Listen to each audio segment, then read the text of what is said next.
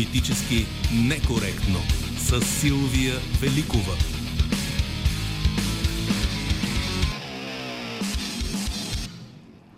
На 15 август работим заедно с редактора Добрина Карамболова, звукорежисьор Андрея Монокян. За политически некоректно социалните мрежи се грижи Велина Георгиева. Музиката избира Марина Великова и днес тя предлага да слушаме парчета, звучали на легендарния хипи фестивал Удсток. Гост политически некоректно днес е журналиста Веселин Дримджиев. Той вече е в студиото. С него ще говорим за политическите драми от седмицата, но и за бруталните сцени на насилие по време на милогодишните протести срещу правителството на Бойко Борисов и главния прокурор Иван Гешев. За тези кадри, осветени от специалната парламентарна комисия, оглавявана от Николай Хаджигенов. Ще говорим и след новините в 13. Припомням, беше свикано извънредно създание на парламента. С Веселин Дремджиев ще коментираме и вчерашното интервю на Слави Трифонов в това, по това време в изданието на Политически некоректно с Петър Волгин. Ще чакаме и вашите коментари в Facebook, Facebook Skype, Twitter, Instagram. Навсякъде, както знаете, сме политически некоректно. За да не губи форма Веселин Дремджиев, докато почива предаването му Деня с Веселин Дремджиев, реших малко да разнообразим а, неговото време и отстрани, че наблюдател малко в анализатор сега политически некоректно. Здравейте, радвам се, че сте тук. Благодаря ви, Силвия, за поканата. Обикновено избягвам да приемам покани от колеги, защото си мисля, че журналистите говорят с предаванията си, но а, искам да кажа, че а, се съгласих да гласувам, да, да гласувам за вашето предаване, защото наистина много ценя това, което правите в Националното радио. Вие, другите предавания, Христо Ботев, малко са островите, в които може да се говори, да се побеждава пропагандното говорене, пропагандното мислене. И знаете ли, с това да завършвам, защото все пак вие сте домакинята. За това се съгласих, защото, знаете ли, сега е лято и ако човек отиде, примерно, до Белград, до Созопол, до Болония или където да е другаде в Европа и се върне тук, си казва, че ние в медиите, в тези свободни острови, надявам се, не трябва да спираме да говорим и да казваме. Не, не може а, да има такава мизерия по българските пътища. Не може за една година Белград да се е променил толкова много, без да са страна членка на Европейския съюз. Не може в България във Варна и край Синеморец фекалните тръби да изливат съдържанието си и това да не да не предизвиква протести. Не може дечицата в детските болници да бъдат без климатика, някои шефове на болници да, да карат коли, защото когато в София се разхождаш 6 часа, поне виждаш две бентлита и не знам си колко майбаха, които не виждаш в Милано. Ние трябва да повтаряме, журналистите, не това не може да продължава така. Не може, не може да бият под а, да, колоните. точно за този пример исках да дам. Всъщност може, защото тези кадри, които сега всички ни ужасяват а, с бруталността си, те не изглеждат нещо, което ни изненадва. Всъщност разказите на битите ги чухме още преди една година. Много добре си спомням.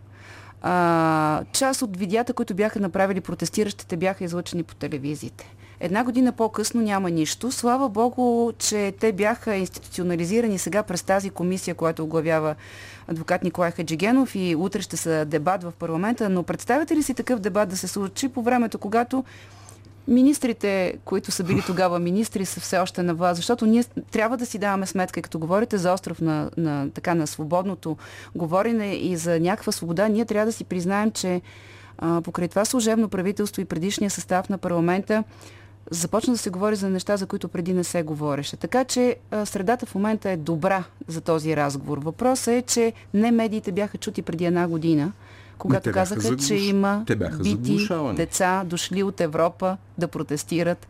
Вероятно тези деца после си отидоха по, по местата, в които учат. Сега, вие очаквате ли тези кадри да променят нещо в политическия пейзаж сега? А, надявам се. Защото в тази история, Силвия, вие също виждате, има няколко пласта. Първият пласт е, естествено, е, това садистично поведение. Удоволствие. Да, тези, защото аз слушам а, какво говорят а, бившите сега депутати на ГЕРБ, тогава вътрешен министр и а, шеф на полицията, опитват се да говорят пропагандно, че така, полицаите си били изпуснали нервите. Не, полицаите не са си изпуснали нервите. Те напълно садистично видяхте, че там се, е, има заснемането на това момиче, което разголената е разголеното момиче. момиче. А, това е пласта на насилието, който е абсолютно неприемлив. Той не може да съществува в, а, като насилие в държава, членка на Европейския съюз, в цивилизована държава. Това е пласта на, на насилието. Втория, много по-тежкия пласт е прикриването на това от изпълнителната власт, тогавашната, от министрите които са трябвало, е трябвало да направят това разследване. И идваме на третия пласт, Гешев и прокуратурата.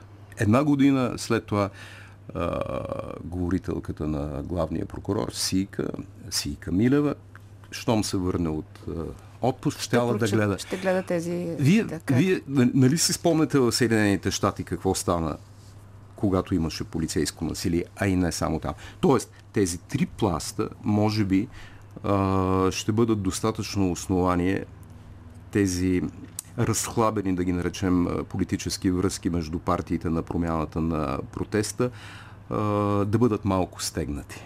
Сега въпросът е какъв ще е ефекта и какво може да проистече от тук като последствие за тези полицаи, защото ам, вие цитирахте а, коментарите, те са в социалните мрежи на, на Христо Терзийски и Младен Маринов. Странно защо не излязат, за да отговарят на въпроси. Както между другото е добре и главният прокурор Иван Гешев да излезе да отговаря на въпроси. Ние не сме го виждали с месеци. Защо Гешев живее в резиденция Бояна? Нямам идея. Ето това е, когато говорих в началото, че има въпроси, на които ние не трябва да спираме да търсим отговорите. Защо той живее в Бояна?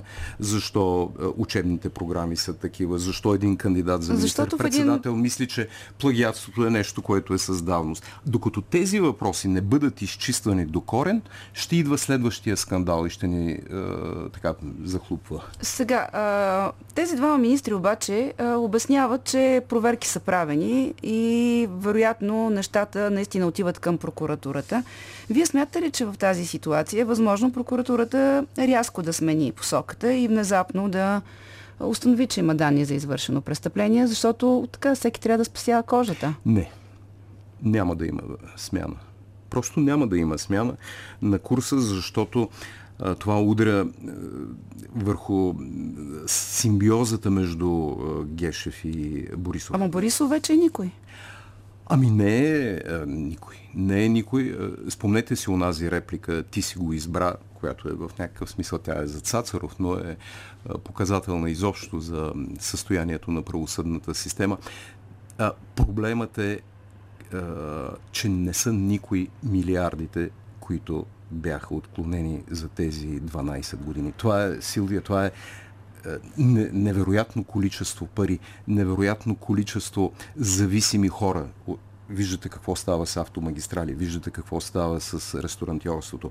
Това са хора, които са и жертви, и а, бенефициенти, тези, които се ползват от този модел, който все по-малко изглежда възможно в близките месеци да бъде а, разрушен. Този модел на създаване на корупционни и на страхови зависимости. И, и аз заради това бих бил много изненадан, ако главният прокурор Гешев реши, че трябва да спасява кожата. Знаете ли, аз не мога да, да правя разлика между Гешев и Цацаров, но си спомням, че когато Герб беше в опозиция за една година по време на Орешарски, а, имаше доста проверки, разследвания, разпити, свързани както с Цветан Цветанов, който тогава беше много силен там, включително и с Бойко Борисов. И какво от това? А, но имаше защото сега и това няма. Да, Смятате ли, е. че връзката Гешев-Борисов наистина е толкова силна, че дори тази а, така проформа а, демонстрация, ето, ние сме последователни, когато някой изпадне от вас, а, го проверяваме, а, няма да бъде спазена? Не знам. Откровенно казано, вие сте колега, колежка, Защото която, какъв е интересът на Гешев да, какъв е интересът на Гешев всичко това, което служебното правителство извади, по него да има пълно бездействие. Какъв интерес може да има прокуратурата от това? Точно това, това ме кара да мисля, че дори колкото да са емоционални и предизвикващи така, страхотно раздразнение и гнява в обществото тези кадри на битите деца, те ще се впишат в същата тази серия, която започна от къщата в Барселона, мина през Между другото, минаха няколко месеца, откакто Ами стана ясно, че досъдебното производство е пратено в България, защото тук се води точно такова по предмет Ами разследване. именно, именно, нали, главната прокуратура каза на испанците, бъдете така любе. Всъщност, испанците казаха на главната прокуратура, ето ви ги да, нашите неща, разследвайте. вие разследвате. А, затова аз мисля, че не знам. Добре, тогава така да ви задавам въпроса.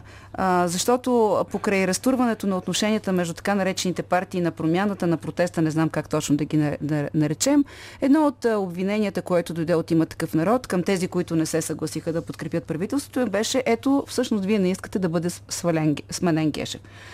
А, звучи много елементарно, простичко, разбрано, само че всички много добре знаем, че Гешев не може да бъде свален просто с записването му в една декларация, нали така? В тази страна има процедури, конституционни и други. Така е. И това няма как да стане сега и веднага.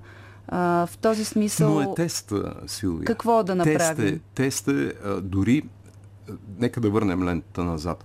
Само преди няколко месеца, да не говорим за преди година, политици, бивши или сегашни депутати, дори се Не, страхуваха не смеха да, кажат произнесат името на Цацаров и на Гешев. Така е, факт. А, това е някакъв тест за това какво стои а, като наистина реални а, намерения в, а, така, в главите на тези политици. Защото тези милиарди, те наистина не са хипотетични.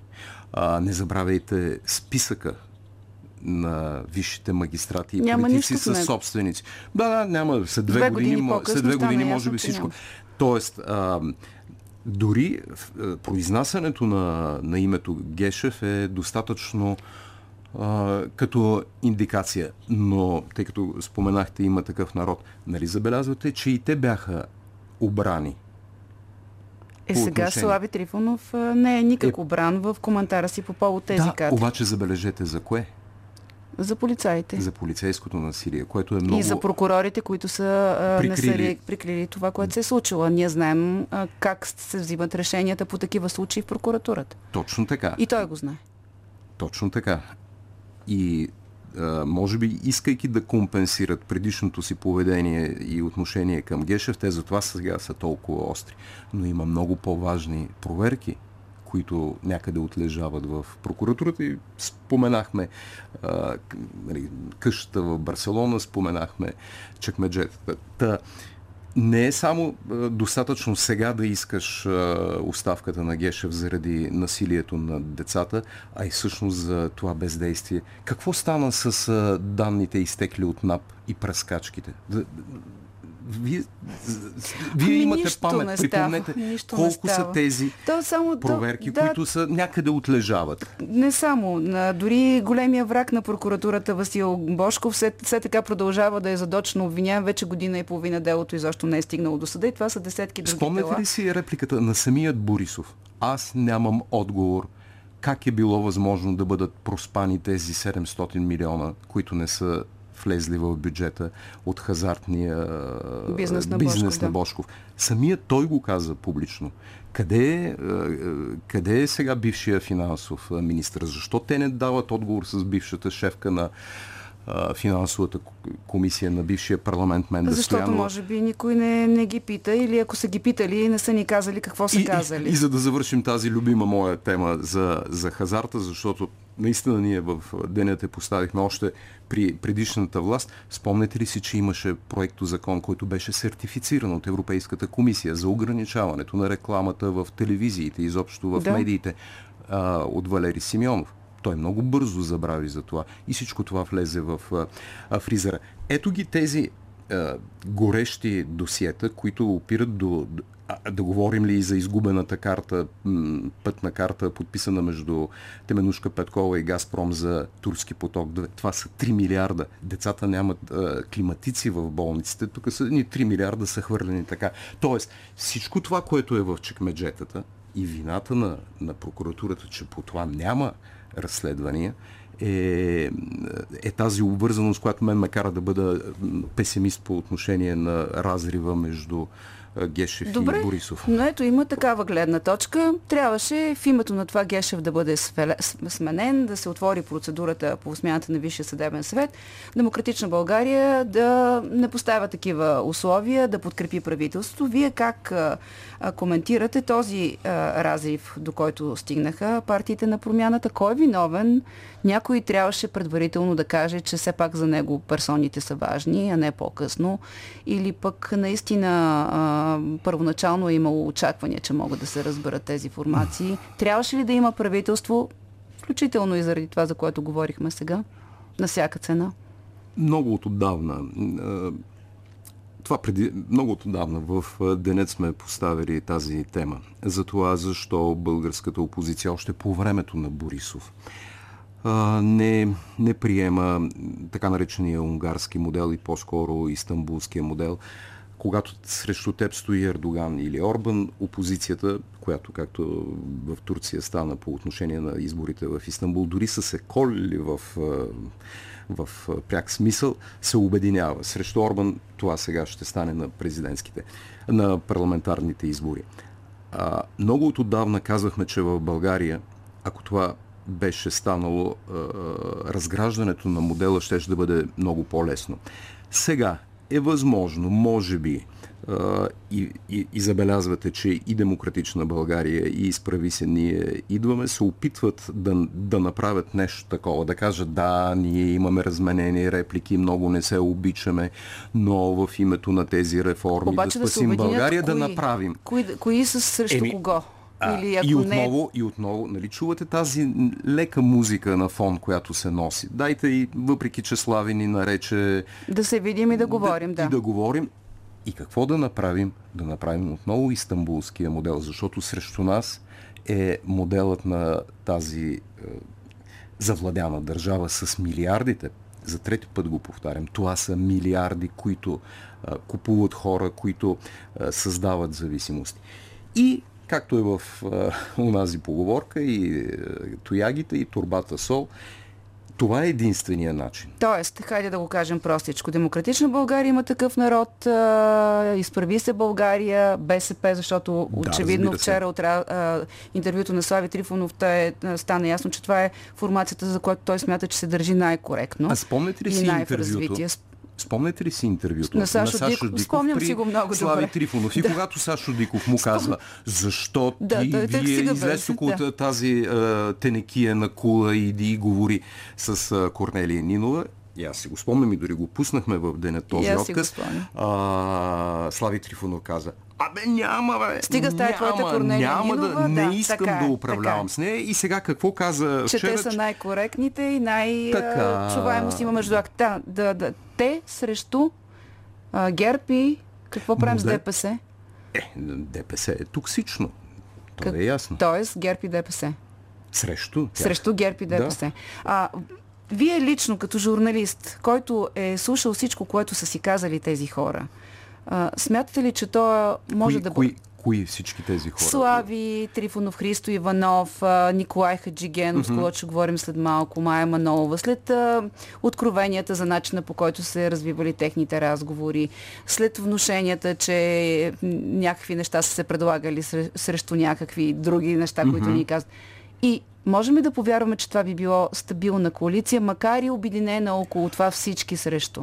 Силвия, ние трябва да искаме да има коалиция, която да, да направи невъзможно да се говори за актуализация на бюджета, която да даде на българските пенсионери е, една пица в Италия.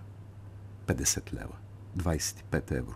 Това не е възможно да се прегръщат, да се целуват, да се бият, да се колят, но не е възможно а, без да, а, да бъде направен веднага малко по-добър животът на, на тези хора, на хората, които са бедни, Просто всичко друго е нонсенс. За Тоест какво? да има котализация на бюджета, който може да стане и без правителство, в смисъл а, в тези малко дни, които има но, парламент. Но, разбирате ли, просто е нелепо да, да се говори от парламентаристи за даваме ли една пица на българските пенсионери или не. То, то, това е срам, това е...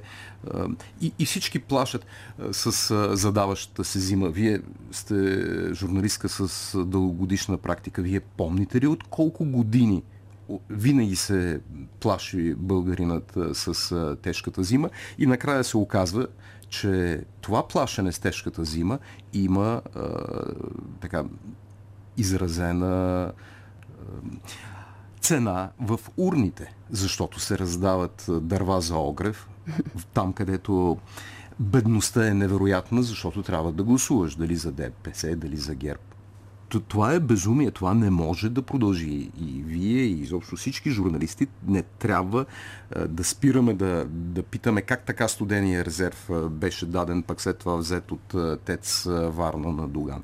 И, и как някакви милиарди хвърчат, а в същото време си говорим за пицата на пенсионерите. А, как, тоест, ако правилно ви разбирам, трябва да се направи още едно усилие в рамките на този трети мандат, за да се излъчи правителство което да постави един... Много често се дава пример с Германия. Хайде няма да има 170 страници коалиционно споразумение, но трябва да има 10 а, приоритета, 10 точки, по които да, да бъдат ясно обозначени мерките, които ще бъдат взети за 6 месеца, за 8 месеца, за една година, за 3 месеца но не може е, тази мизерия в България да, да продължава. Вижте, вижте на какво прилича е, Софийското летище. Да не говорим за е, една, на какво прилича Созопол, вашата колежка, кореспондентката ви в Брюксел. Да, Ангелина. Ангелина Пискова имаше един пост във Фейсбук и, и обяснява защо шофьорите на таксита в Созопол не издават или издават формални касови бележки, защото хората са докарани до това, до скотство, ден, година храни. Защо тези хора са докарани така? Защо моделът на, на българския туризъм е или алкохолен, или е, хазарт и проституция? Значи, тези неща трябва да се... Не може да се възмущаваме от такситата и от мръсния подлес пред румънското посолство и, и нали, все едно нищо и да си говорим пак Левски ЦСК и какъв Добре, проект кабинет ще бъде направен. Виждате ли някакви податки това да се случи от а, партиите е, около Христо Иванов, Майя Манова, като че ли се дава знак за някакъв а, опит за разговор. Вчера чухме от Слави Трифонов, че те няма да подкрепят правителство с третия мандат и така препоръчаха на партиите на промяната да се коалират с партиите на статуквото. Има достатъчно гласове, но в същото време направи впечатление. Аз няма да се превръщам в психолог или в анализатор на, на интервюто на Слави Трифонов, но за мен това беше едно доста меко интервю в добрия смисъл, диалогичния смисъл на думата. То доста се различаваше от острите квалификации и обидите, които четяхме в социалните мрежи от името на неговия профил във Фейсбук то това интервю, макар и а, тона да противоречи на категоричността не няма а, да подкрепим правителство, дават ли някакво основание, че има такъв народ, може да се срещне по някакъв начин и всъщност да имаме правителство с третия мандат? А, пак ще кажа, всъщност пропускате твитовете на, на Тошко Йорданов. На Тошко Но Това е много интересно. Но не пропускам, че Слави Трифонов каза, да, че е разбира неговата експресия и че винаги ще стои за Тошко Йорданов. Тоест аз леко съм раздвоена какво се случва. Има неудобни а, въпроси към а, Слави Трифонов. Аз някой когато той беше така любезен да ме покани в неговото предаване, аз но е, не, ги зададох. Но много интересно, поканил ви в, в, в неговото предаване, не ви ли предложи да станете депутат, защото очевидно всичко, О, което не, сте не, минавало не, през не, не, телевизията, е имало някакви шансове. Не, не, не, не, не. не. Слави Трифонов, мен, мен така сме се засичали в коридорите на, на, на БНТ, когато това беше каналето или Куко, не помня, преди 150 години. А, така че предполагам а, така, неговата възможност да преценява хората е добра, въпреки че има големи издънки, както биха казали те, сценаристите. А, така че не ме е канил. за депутат. Но, но как... Но знаете ли, да. има напрежение и в партията на Слави Трифонов, аз знам от, така, от, от източник, и в Демократична България, и в Изправи се, а, ние идваме, има голямо напрежение при съставянето на листите. Например, в партията на Слави Трифонов е било забранено да се използват преференциите. Голям проблем имаше и в Демократична България с подреждането на листите. Това е много, много е важно да не го забравяме. Имаше и отпаднали депутати в Изправи се, ние идваме. Така че с, не ми е предлагал. Защо, защо, защо е, защо, какво, е, какво искате да кажете с това, че има напрежение в тези партии? Ами... То обяснява какво? Или е причина... А, обяснява защо, защо а, обяснява колко сложни са вътре процесите на извинявам се за думата, за консолидиране, за уеднаквяване на, на позициите. Тези вътрешни напрежения са по-силни в Демократична България. Мисля, по-малко при Майя Манолова и най-слабо изразени при Слави Трифонов, но те... Е, сега искам да кажа нещо, защото да. така че говорим като журналисти. А, какво ми направи на мен впечатление? А, искам да кажа само, че за, вероятно в, при Слави Трифонов има много хора, които са били много гневни от това какъв как, състав на, на правителство е предложил. Да, аз също чух, че има такива хора. Включително, Еми, е нормално, извинявайте Включително се. и по отношение на, на човека, който имал късмета да вдигне телефона в катедра Конституционно е право шега. в Софийския университет. Цитирам а, а, тази, това обяснение. И знаете ли, между това си мислих, надявам се, че и други са помислили в тази посока. Какво ли ще се случи, ако госпожа Киселова беше вдигнала телефона? Може би сега тя щеше да е съветника и депутат и кандидат. Сега, друго исках да кажа. А, от тези партии, които изброихте, като журналисти ние това го усещаме, когато си каним събеседници. А, изправи се БГ единствената за сега конгломерат от партии или там субекти, които можеш да се обадиш на един депутат и да го поканиш за интервю. Във всички останали ти трябва да минеш през прес-центъра, който да те прецени. Ами да това е цензурата. Да, това, това исках е да кажа. И Стигна... това нещо беше въведено, включително в млада демократична формация, каквато демократич... демократична България също. Еми имат, имат проблеми. То, това имат какво проблеми. означава? Че се притесняват някои от техните депутати да не каже нещо различно от правата линия ли? Това е важен да не би въпрос. да каже нещо извън правата линия, което да доведе до потисканите напрежения вътре в тази, все пак те са коалиция Демократична България, Зелено движение, ДСБ и Да, България, да не би някакви непремерени думи да доведат до напрежения, които да бъдат използвани от политическите противници. Което противоречи на това, че когато депутата влезе в парламента, вече е депутат на целия български народ, а не на партията, която го е излучил, но в този смисъл тези на фона напрежения... На да, да. Ама там е същото. Нали... Там е същото. ДПС е същото. Няма БСП е същото. Всъщност всички са овладяли този маниер да се опитват да контролират през своите Знаете ли колко е интересно, тъй като споменахте БСП? Аз и Антон Кутев съм канил и, и други е, депутати, но, например, госпожа Нинова категорично отказва. А, да не говорим за, за ГЕРБ. Та, Крум Зарков имах предвид, също съм канил. Явно има напрежение и... Навсякъде. И, и те, осъзнавайки, че съществуват такива напрежения, се опасяват именно Това от да този а, а, истанбулски или будапештенски пример. Защото те си казват, о, ние не можем тук да се разберем ние си, какво остава, ако седнем с други, но и поведението на Слави Трифонов е а, много важно. А, не забравяйте, че той пръв каза, няма да се явяваме с другите партии на протеста като единен субект. Оттам тръгнаха проблемите които сега завършват до как, как ми, аз им забравям имената Илиев, който бил дигнал. Защо не, звънна, защо не звънна Слави Трифонов на професор Даниел Вълчев? Този телефон е ами да. излязъл веднага, да. Добре, една минута имаме, за да се опитаме да погледнем съвсем, съвсем близкото бъдеще. По-скоро избори или според вас, или а, някаква време на, на обединение за малко? Не мога да. Бих се изкушил да, да цитирам а, прогнозата, която направи в студиото на Дене Осман Октай, който каза още при обявяването на кабинета Николай Василев отиваме на избори, но ми се струва, че натискът заради бедността нараства и това се осъзнава. Но а, голям таралеж е Слави Трифонов. И това интервю, което наистина излъчихте вчера с водещ Волгин, показва това. Този авторитарен начин на, на, на отношение към партията и към другите партньори мисля, че обрича страната на, на избори. Предстои да видим. Той не му хареса опита да бъде сравняван с Бойко Борисов, макар че мнозина вижда тази връзка. Има много наистина, въпроси. Да. За минал, аз го, щях да го питам, мога да го питам и сега, защо примерно той ходи с охрана?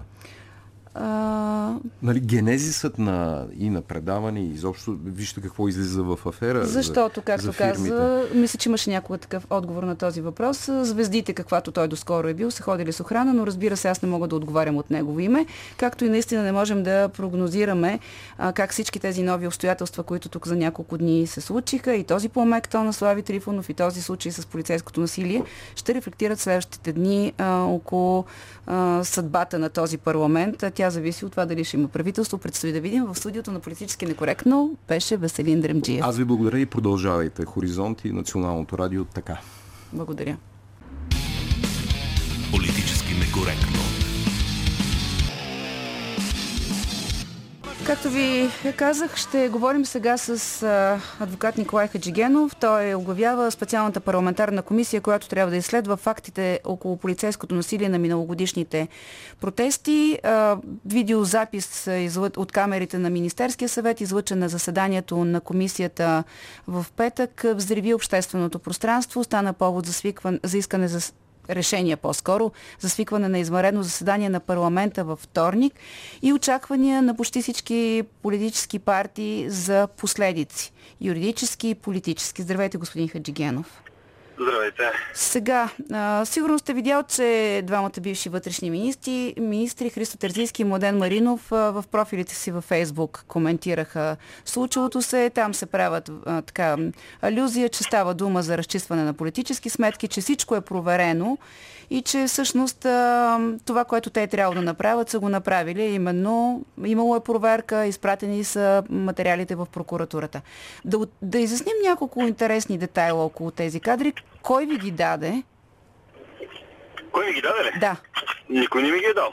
Как ги получихте тогава? Издирването, издирването на тия дискове продължи почти 13 месеца. Откакто е създадена комисията, получих съдействие за първ път цялата си кариера на наказателен адвокат от МВР. В такива мащаби и с тях на помощ издирвахме неща. Тоест аз им подавах информация къде евентуално биха могли да се намират. Издирихме, мисля, че 15 диска до момента. Предпоследното място, на което им подавах като локация, намерих тези дискове. Което? В СДВР. Моля? В СДВР. В СДВР, да. така ли? Точно така, да. Това са, а, можем ли да предположим или МВР има ли такава информация, оставена ли е следа? Те как са се отзовали в това чекмедже в СДВР, в което са били намерени? Значи, това, първо това е презапис на презаписа. Тоест, оригиналите на тия неща все още трябва да се съхраняват в НСО. Те са копирали а, за целите на проверката, поне това в информацията, която е подадена, за целите на проверката още миналата година са, са копирани, са изпратени на СДВР за тази прословута дисциплинарна проверка. А, дали са стигали до прокуратурата, няма представено, но пък днес вестник сега Точно това а, да информация, да. че по делото на комисар Андонов с което той обжалва наказанието си, дисциплинарното си наказание, там са били приложени, което означава, че прокуратурата знае тия неща. Да, освен това, Си Камилева или някой от прокуратурата е коментирал, че след завръщането си от отпуска ще се запознаят, но BTV се позова на своя информация, че разследването е взето под специален надзор, така че прокуратурата очевидно ще се активизира. Но... Което означава Иван Гешев. Това означава... Да. Аз искам да ви кажа, че тия бившите двама министри по настоящата скрития на топов парламента, цялото това нещо е една гнусно отвратителна инсинуация от тяхна страна. Значи тия проверки, които винаги, винаги, винаги, винаги се правяха по времето на, на Бойко Борисов, се правят не за друго, а за да могат да се скрият нещата и да се запазят хората. Защото, верно ли първо МВР проверява МВР за полицейско насилие? Това такъв космически нонсенс не е възможен. Дори в, Москва, в македонската космическа програма. На следващото място, също това МВР проверявайки себе си, не вижда полицейското насилие, защото дисциплинарната проверка няма такива неща. Отгоре на всичкото не вижда откровенни престъпления. Миня, дайте да го закрием това МВР изобщо, след като те не могат да разпознаят едно откровенно престъпление Отгоре на всичкото, прикриването на, на тия факти, измиването на ръцете с тази дисциплинарна проверка пред престъпление срещу правосъдието. И тук, участва, тук са участници са и прокуратурата. Защото забележете, от битите деца под колоните, един единствен няма повдигнато и днешен обвинение, това е Евгений Марчев. Всъщност, и то не за друга, защото той пострада най-зле, при него ходи президента и така нататък. Точно... Иначе той ще, ще има а, повдигнато обвинение. Точно Те това исках да кажа. Да. от прокуратурата. Точно това исках да кажа, че всъщност господин Хаджигенов, освен, че наистина така концентрирано събран този запис е много шокиращ, особено в тази тишина, в която го гледаме, но тези разкази и тези кадри от а, телефони на хора, които са били на протеста, по някакъв начин ние ги видяхме още миналата година. Освен, че, както казвате вие, Евгений говори, а, други хора, които бяха бити. Този А, случай знаете с момиче. същото. Верно, значи ние видяхме два записа. Един беше на една девойка, която а, живее някъде в чужбина. В момента ми обягва как се казва и къде точно живееше. Другия на, на, на една колежка запис. Но Да. бяха много далече. Второ, на тия записи не се вижда нищо, ако трябва да сме откровени, освен че някакви хора налагат други хора, Да, де, да, но, но беше Не ясно. могат да бъдат използвани за целите на правосъдието. Именно това е причината, поради която аз обърнах света последните 13 месеца. Използвах всичките си възможни контакти неофициално да търся записи. Да, да, е причината. безспорно, че бяха в, с наистина по-неразличими, но, но беше ясно, че има проблем, а, докато през цялото време от МВР, които се отчитаха в някакви комисии в парламента, обясняваха, Така, така. че няма проблеми, даже обясняваха колко едни десетки случаи на пострадали полицаи имаше. А, сега, Точно така. колко... А сега този запис, аз не направо търсих точно този запис. Този запис не можеш да го обясниш по никакъв друг начин. Просто това няма обяснение. И не е нужно никой нищо да говори. Аз не напразно пуснах филм, че така бях обявил заседанието на комисията. Ще ви покажа филм, че се обадих само два пъти, защото на нормалните хора, които гледат този ужас, те не знаят какво е това. Не напразно в гнева си родих и мисълта за Женевската конвенция, което е факт. Между впрочем, а, за подобно натрупване на, на, на затворници, на купчини в Бугари, Американските военнослужащи получиха по 10 години лишаване от свобода ефективно. А тук ги наказаха, един не може да бъде повишен 2 години, другите е, им направиха забележка. Добре, вие казахте, че за първи път сте получил съдействие от МВР, но в крайна сметка и този екип на МВР от 3 кусор месеца вече е на работа. Самия Бойко Рашков в едно от първите интервюта, които даде тук при нас, каза, че ще отвори всички случаи и към този момент а, изглежда, че правителството си отива без да има някаква Който, реална... Извинявайте, ще ви прекъсна, защото това уточнение е важно. Първо, той самия не беше гледал тия записи. Второ, той не е състояние да отвори всички случаи, защото най-малко трябва да знае за тях. И именно тук влезе в ролята си комисията да събира официална и неофициална информация и да подава на, на Бойко Рашко. Той не напразно определи Ама екип, как който да така работи парламентарна комисия ще подава на вътрешния министр господин Хаджигенов? Ние наистина живеем в някаква объркана държава. Точно така. Не, не, абсурд. Абсурдно е това, защото а, МВР е създадено с една единствена цел. Да брани властта от нас гражданите. Точно, това, е- точно за това стигаме до този логически правен абсурд, в който външни хора подаваме информация на вътрешния министр и той създава екип за да търси всичките тия свинщини, които са дълбоко прикрити. Добре, какво правим сега? Това заседание на парламента, какво освен, че а, ГЕРБ ще излезе и ще каже, между другото, не знам дали видяхте, според Радомир Чулаков, а, това сега, аз ще, ще го прочета, защото да не се изложа, като кажа нещо неправилно, но той смята, че този случай е изваден сега, а, за да се а, за, така, заличат някакви усилия да се направи някакво правителство.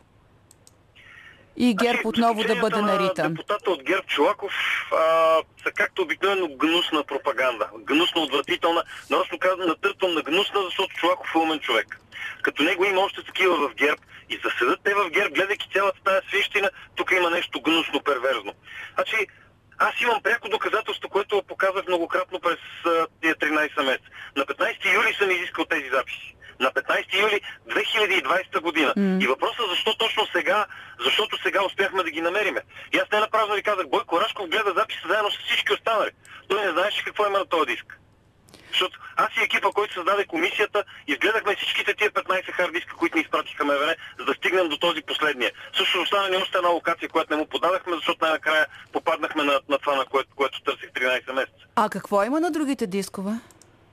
Другите дискове са от записите на МВР, а, но в тях няма нищо. Значи ако трябва да гадая, което принципно не ми е силна страна, запи- записите, които са ни изпратени, всичките са как да кажа, по-скоро пресяти. Там, ням, там няма нищо интересно. Дори тия, които са от 2 септември, там няма нищо. Разбирате, все едно 2 септември не се е случил. Там няма нищо. До такава степен записа се едно гледаме, де, де, да знам, събиране на детска градина в парк. Тоест това са, това са запечатали камерите, така ли? Не, камерите са запечатали всичко. МВР използваха в някои случаи, като по възстанията, сигурно по 50 на камери. Абсурд е да са запечатали. Добре, кажете... Вие знаете колко много любителски записи имаш и те запечатаха всичко. Сега... А изведнъж записите на МВР, най-важните неща ги няма. Добре, тези записи, които са на Националната служба за охрана, между другото, мисля, че вие се обърнахте към президента по повод тези записи. Нали така беше, да, защото аз не знам колко време се пазят тези записи. И към служебния министр-председател, да. защото на, в компетенцията на двамата да. е да сме на шефа да. на МСО. И може би да проверят дали там няма и други записи, които а, могат да дадат още по-ясна картина. Или По вече е късно? Трябва да има още, още един запис, защото камерите са две, от два различни ъгъла и издирването продължава на, на втория запис. И доколкото това, което ни е изпратено е през запис, аз съм абсолютно убеден, че в НСО съхраняват оригиналите някъде.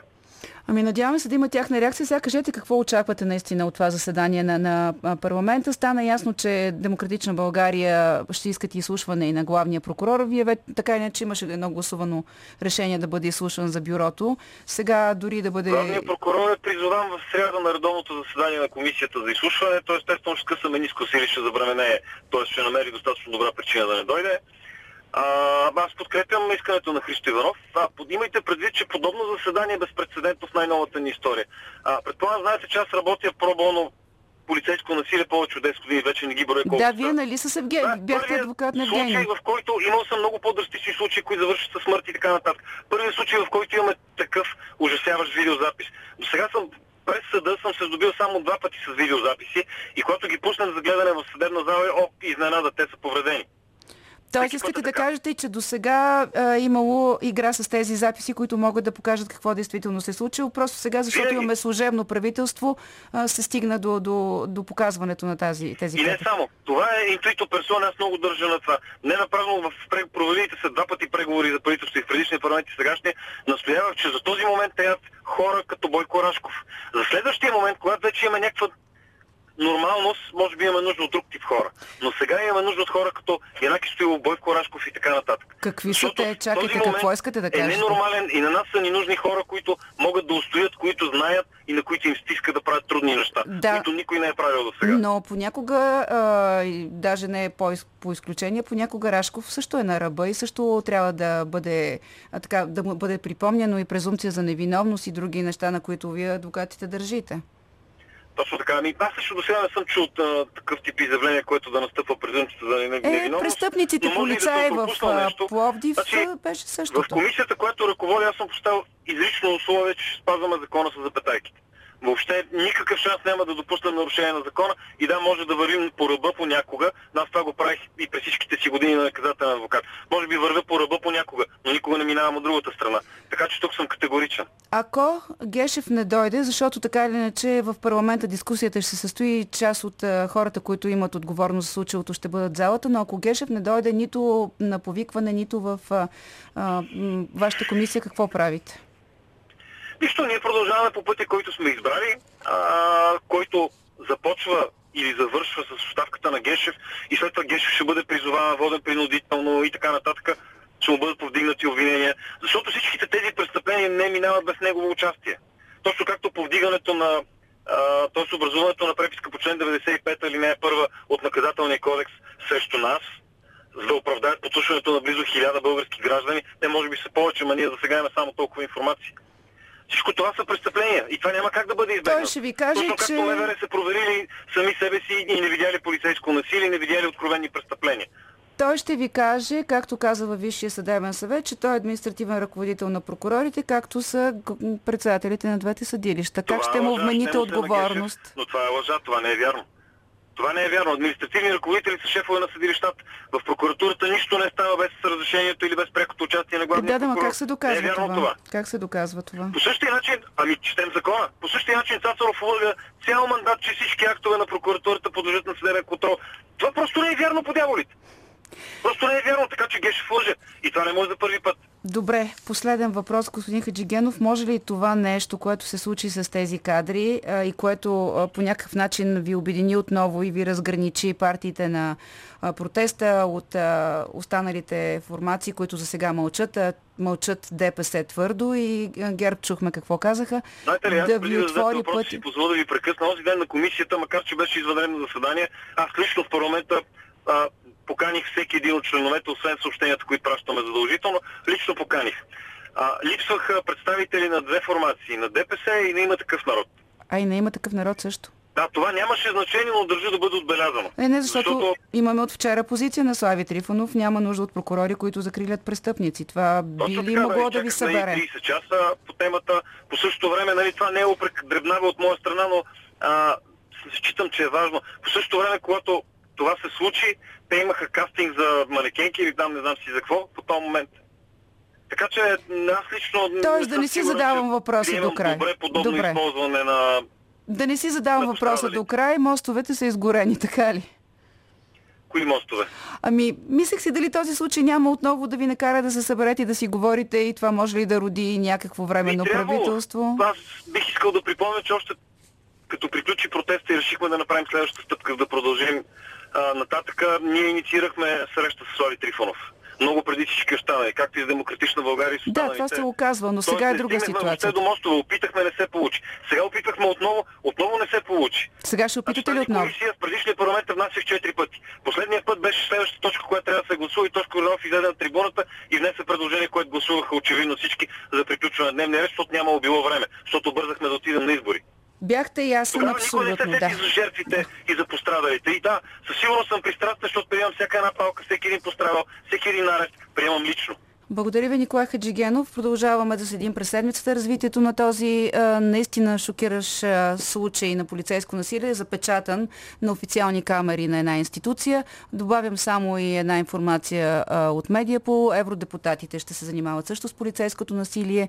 Това е казала Елена Йончева. Те ще, а, знаете, мисия ще има през септември, свързана с а, върховенството на правото, свободата на словото и на тях ще им бъде дадена още информация информация за случилото се. Сега да не си мислите, че ще отменим днешната си среща в ефира. Напротив, песен отдих и ви очакваме на редакционните ни телефони. С вашите очаквания ще има ли наказани политически, юридически за случилото се миналата година за което видяхме тези шокиращи кадри, излъчени и на заседание на една от парламентарните комисии.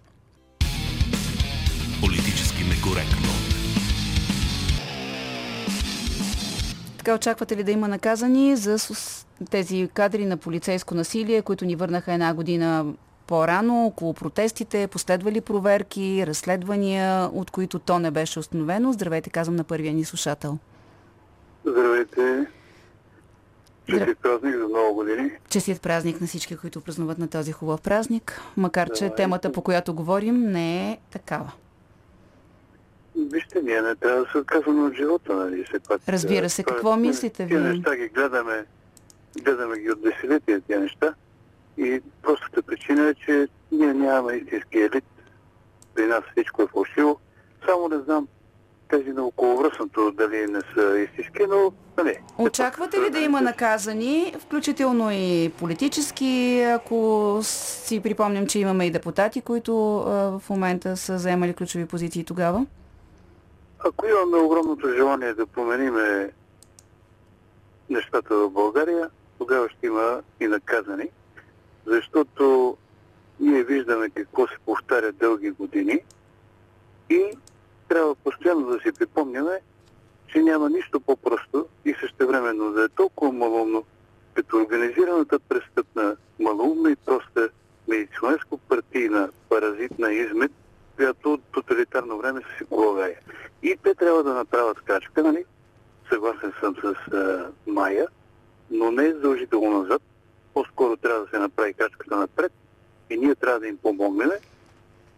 Тази крачка трябва да е към затвора и или евентуално към лудниците, защото цялата Добре, страна е пълна с благодаря ви за мнението. Много радикална крачка предлагате вие, но тя не отговаря на отговор на въпроса дали сега можем да очакваме някакви последици от това, което видяхме. Надявам се следващия слушател да има отговор на този въпрос. Здравейте! Ох, добър ден, съжалявам, но съм съгласен с господина. Няма, викате за...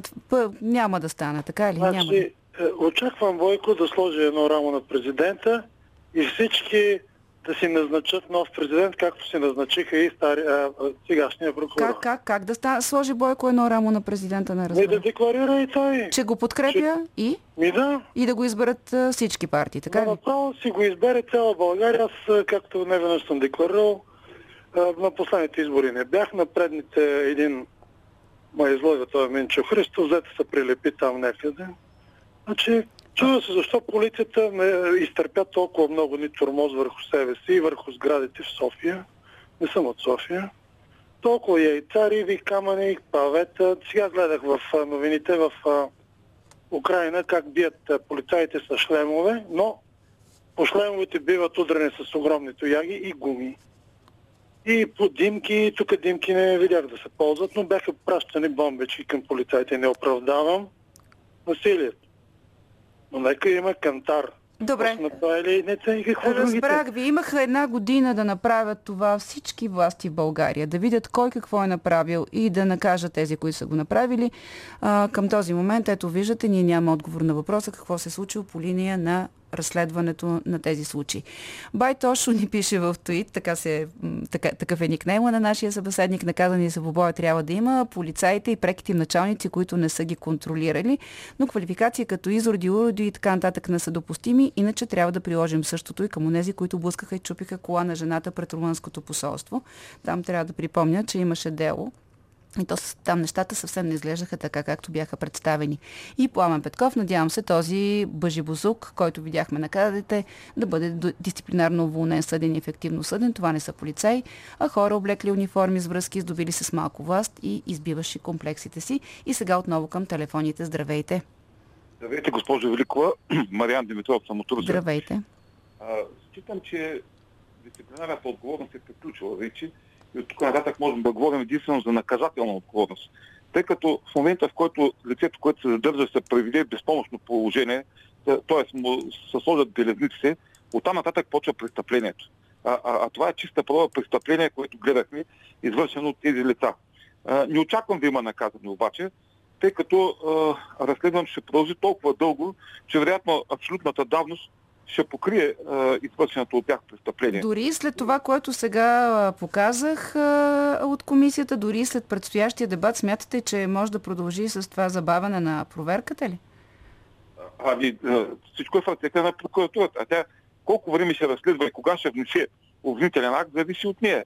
Не, не зависи от нея. Е, Това е една голяма измама. В България има наказателно-процесуален кодекс и срокове. Там има описано колко време продължава една проверка и едно разследване. И това, че а, нали, тук е прието за допустимо с години да се точат някакви дела, не ги прави, а, а, не оправдава това безремие. Ако няма натиск, няма как да има и забързване, вероятно.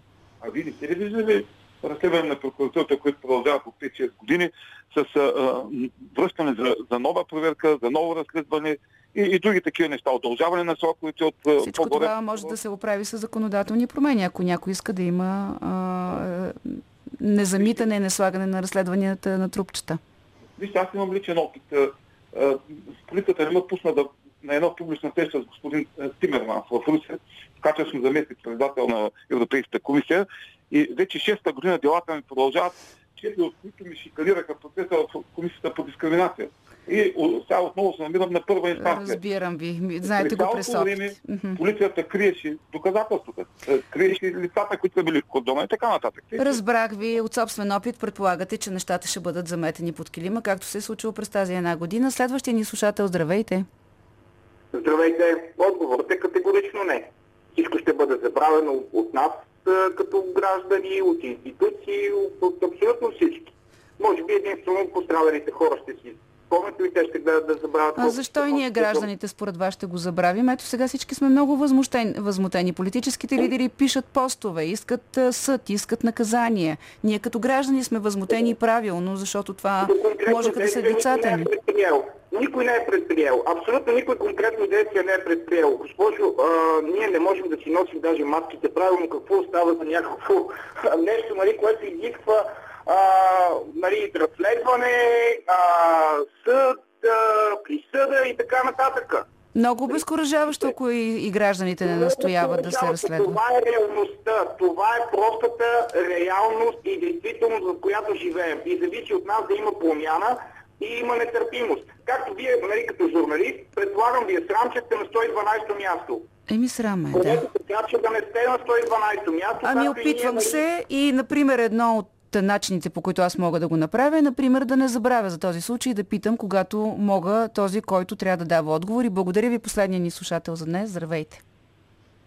Здравейте, добър ден. Добър ден, вие сте. Госпожо Великова, радвам се, че съм и последния слушател. Да, трябва Аз, да- Иван Минчев се казвам. Здравейте, господин Аз Минчев. не съм адвокат на полицаите, защото с ръка на сърце го казвам. Аз съм вече човек на възраст, много съм си попатил и от милицията.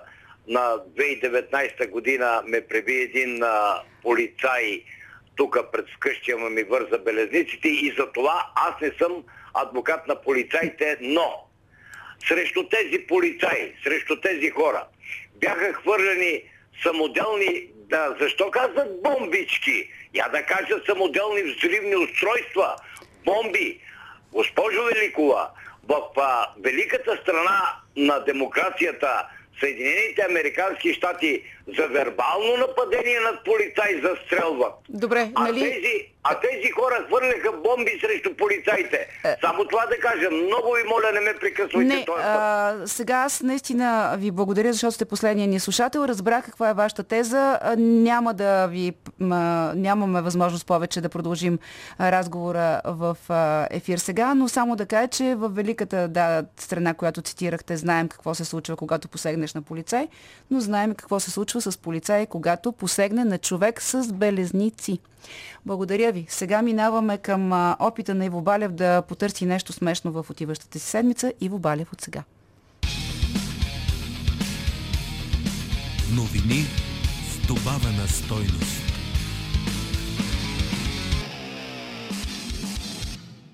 алфа машкари, делта вируси и полицайката, която не ме наби.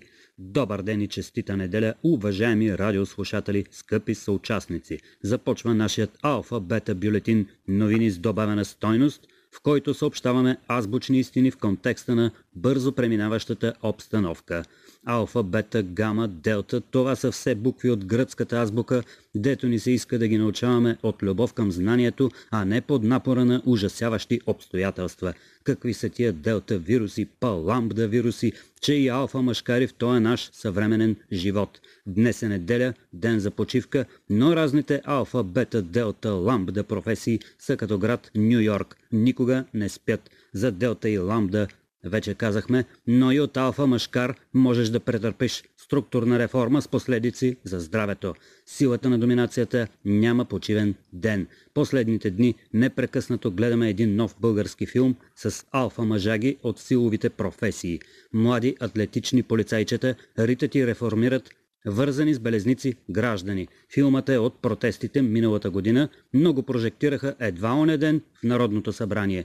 Кадрите ни показват една въздействаща картина от немите филми. Записите на боя са без звук. Не е да речеш Чарли Чаплин, обаче показва суровата житейска правда.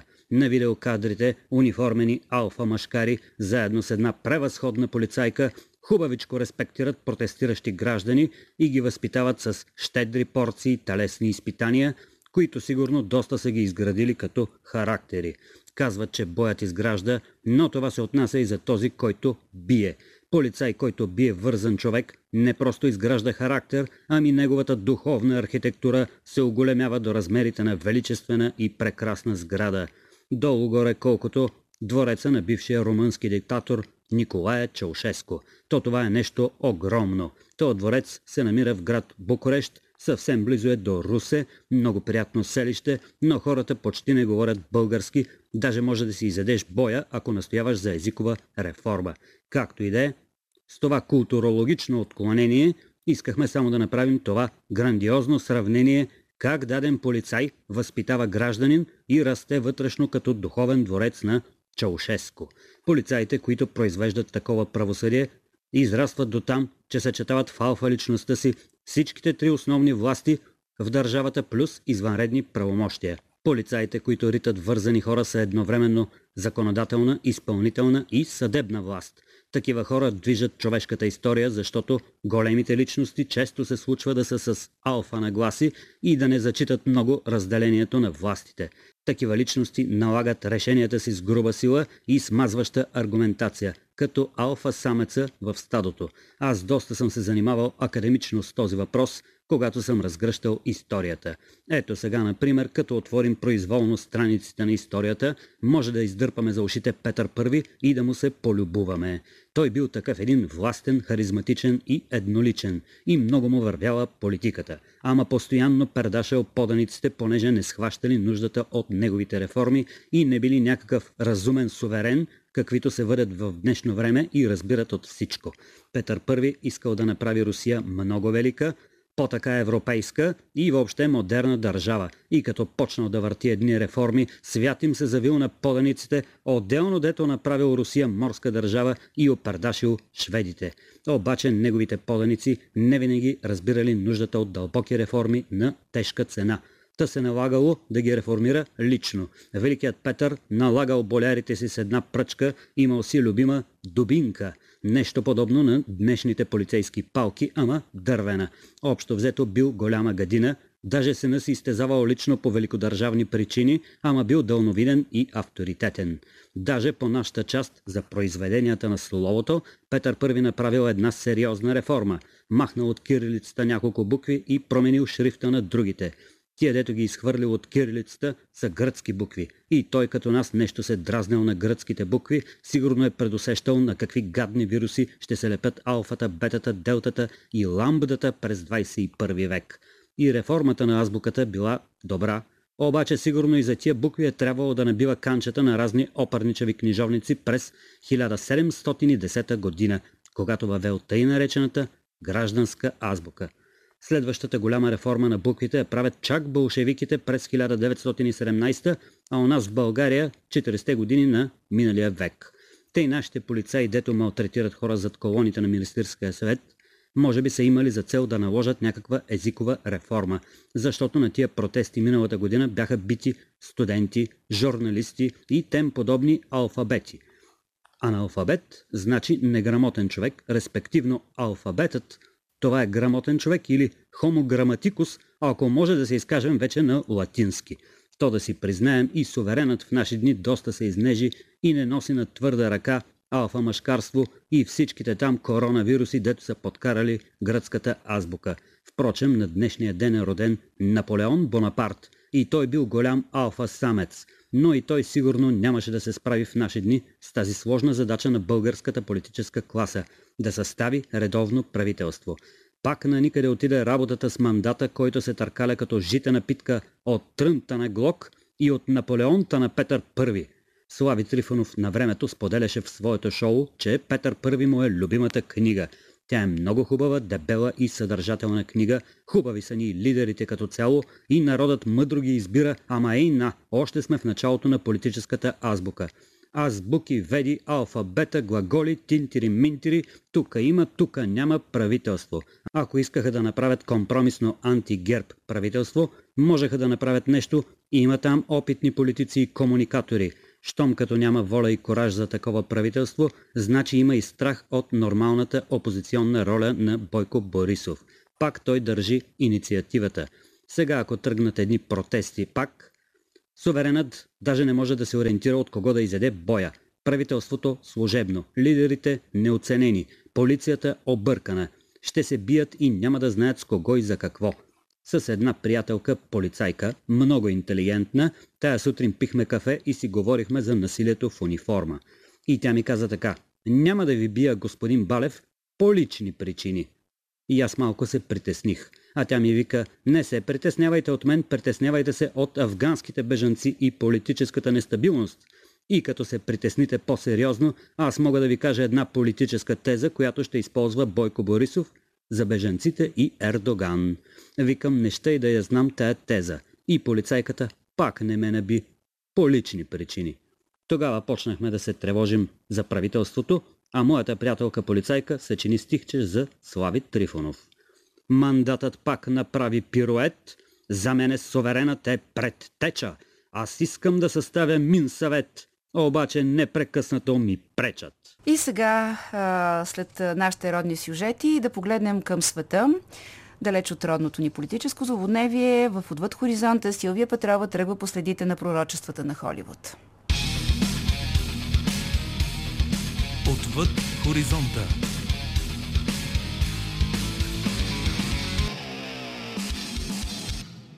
Много често се пише за предвижданията в политически и обществен план на американския анимационен сериал за възрастни семейство Симпсън. В епизод от 2000-та година се говори за бившия президент Тръмп. As you know, we've inherited quite a budget crunch from President Trump. How bad is it, Secretary Van Houten? We're broke. Трябва обаче да се отбележи, че първата кампания за президент на Доналд Тръмп е именно през 2000-та година, когато той иска да спечели номинацията на малката реформистка партия. Друг често посочван пример е как в семейство Симпсън филмът от 2007 част от историята включва подслушване на семейството от Агенцията за национална сигурност. Шест години по-късно Едуард Сноудън разкри тайните програми на именно тази агенция за следене на комуникациите. Актьорът от семейство Симпсън Хан Казария казва следното по повод шумоте левицата около подобни съвпадения. Семейство Симпсън е вид обществен коментар и характерно за подобни предавания са предвижданията. Семейство Симпсън има над 700 епизода. Сигурен съм, че ако се направи съответствие на всички тях, нещата, които са били предвидени, а не са се случили, са около 6000, а действително останалите 17. Така че процентът на съвпадение е доста нисък. Сценаристът на семейство Симпсън Ал Джин заявява пред BBC, че ако правиш много предвиждания, 10% от тях ще се сбъднат. Друг сценарист Бил Оукли пък казва, че се усмиват истински минали вече събития и тъй като историята се повтаря, се добива представа, че нещата са пророкувани. Британският сериал Черно огледало е известен със своите смущаващи сюжети, като неприятното усещане се засилва именно защото те изглеждат много вероятни. Гледали ли сте Черно огледало? Епизодът, в който стойността на човека се изчислява с точки според мнението на останалите членове на обществото. Мисля, че може би това е бъдещето. Всеки човек да има свои собствени социални точки. Това казва Се Инан, вице-председател и говорител на технологична компания, чиято цел е да централизира данните от най-голямата система за видеонаблюдение в света. Социалната оценка е факт в Китай. Тя работи на принципа поощрение и наказание и хората с нисък рейтинг не могат да си купуват билети за влак или самолет, например, или пък да кандидатстват за заем. С тези неприятности се е сблъсквал Жан Инце. Даревал съм кръв, пари и доброволен труд, за да увелича социалния ми рейтинг. Само с помощта на тази система можем да дисциплинираме хората, които са неизпълнителни. След като направих всички добри дела, за да събера точки, вече мога да си купя билет за бързия влак. Най-накрая съм отново нормален човек. В някои градове в азиатската страна при неправилно пресичане на улицата, снимката на нарушителя започва да се върти на видеостена. Подобни масови технологии за видеонаблюдение и лицево разпознаване се тестват и в Обединените арабски емирства и Европа и се използват и в Съединените щати, където полицайите носят камери. Професорът по право от Американския колумбийски университет Андрю Фъргюсън вижда в китайската система за лицево разпознаване. Бъдещето и то ме плаши. Технологията в Китай съществува, работи и може да постигне същото и в Съединените щати. Младите хора, които в момента растат в Америка, са свикнали да бъдат наблюдавани от смартфоните си, Facebook, Snapchat и всички останали приложения. Един от въпросите без отговор е кой е собственикът на тази информация. Данните от полицейските камери са много ценни и извън правоприлагащата система. Записват се тенденции в обществото и ако частни компании могат да използват използват тези данни или да ги продават по други причини, те ще търсят печалба. Да се използва такава технология в Съединените щати виждаме във филма на легендарния Стивен Спилбърг от 2002 по едноименната творба на Филип Кей Дик специален доклад. В лентата са отгаднати съществуването на автономните автомобили, персонализираните реклами, умните часовници и добавената реалност. Джон Андеркофлър е бил технически консултант в екипа на филма и е работил по създаването на художествения свят на 2054.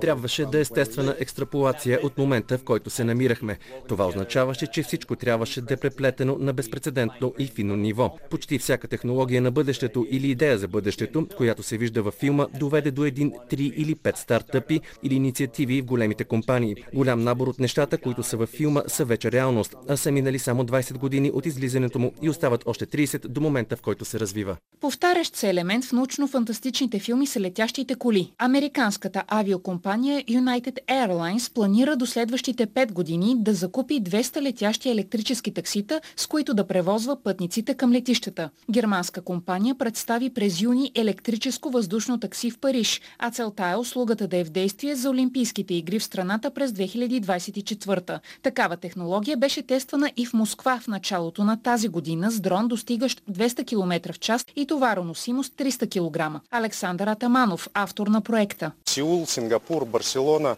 Сеул, Сингапур, Барселона, Париж, Лос-Анджелис вече обявиха участието си в програмите за дрон таксита. Искаме Русия да е една от водещите нации в новите технологии и да не изостава в това направление.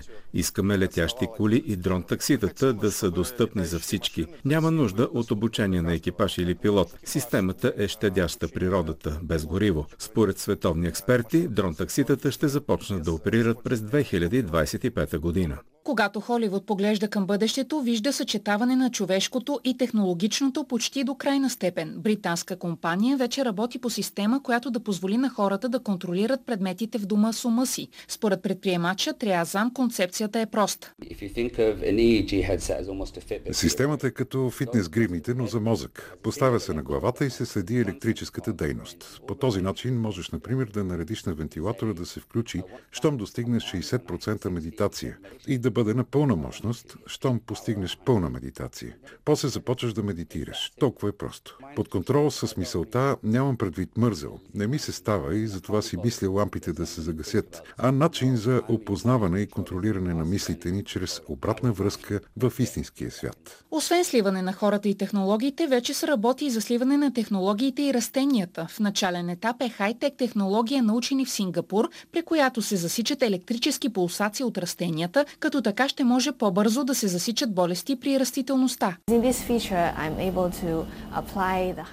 Мога да поставя хидрогела много лесно върху растения, дори с груба повърхност и така да получавам висококачествени сигнали от растенията. Тези сигнали отразяват здравния статус на растенията. По този начин се надяваме да изучим връзката между тези сигнали и стреса от околната среда, като това може да бъде в помощ на земеделието. Казва един от изследователите в Сингапур. През 2011 пък излиза филмът Заразяване на режисьора Стивън Содърбърг с участието на редица звезди – Мат Деймън, Гуинет Полтроу, Кейт Уинслет и Джет Лоу. През първия ден бяха двама човека, после четирима, после 16. За два месеца ще са вече милиард. Натам сме се отправили. Историята е вдъхновена от епидемиите от САРС между 2002 и 2004 година и свинския грип през 2009. Въпреки това обаче голяма част от сюжетните линии се препокриват с днешната реалност, а именно вирусът се появява за първи път в Китай, предава се чрез докосване, учените работят усърдно за да разработят вакцина и се ограничават пътуванията. Най-богатият китаец, технологичният предприемач и основател на Alibaba, най-голямата платформа за онлайн търговия в Китай, Джак Мак казва. 99. На 99% от предсказанията на хората от миналото за бъдещето са погрешни. 0,001% от предвижданията са правилни. По случайност. Все пак, в старите филми героите говореха по причудливите за онова време бежични телефони, макар и техниката тогава да не е била толкова напреднала. Независимо дали от преди 20, 30 или 40 години, художествените филмови кадри, посветени на бъдещето, съдържат изкрица от истинските научни изследвания и в известна степен ни подготвят подготвят за онова, което е вероятно скоро да преживеем.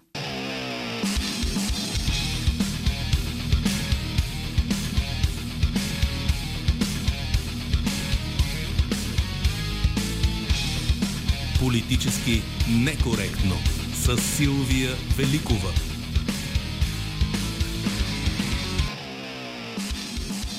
За предаването работихме заедно и с Силвия Петрова, Иво Балев, Добрина Кремболова, Андрея Монокян, Велина Георгиева и Марина Великова. Следващата неделя с вас ще бъде Петър Волгин. Хубав ден от нас.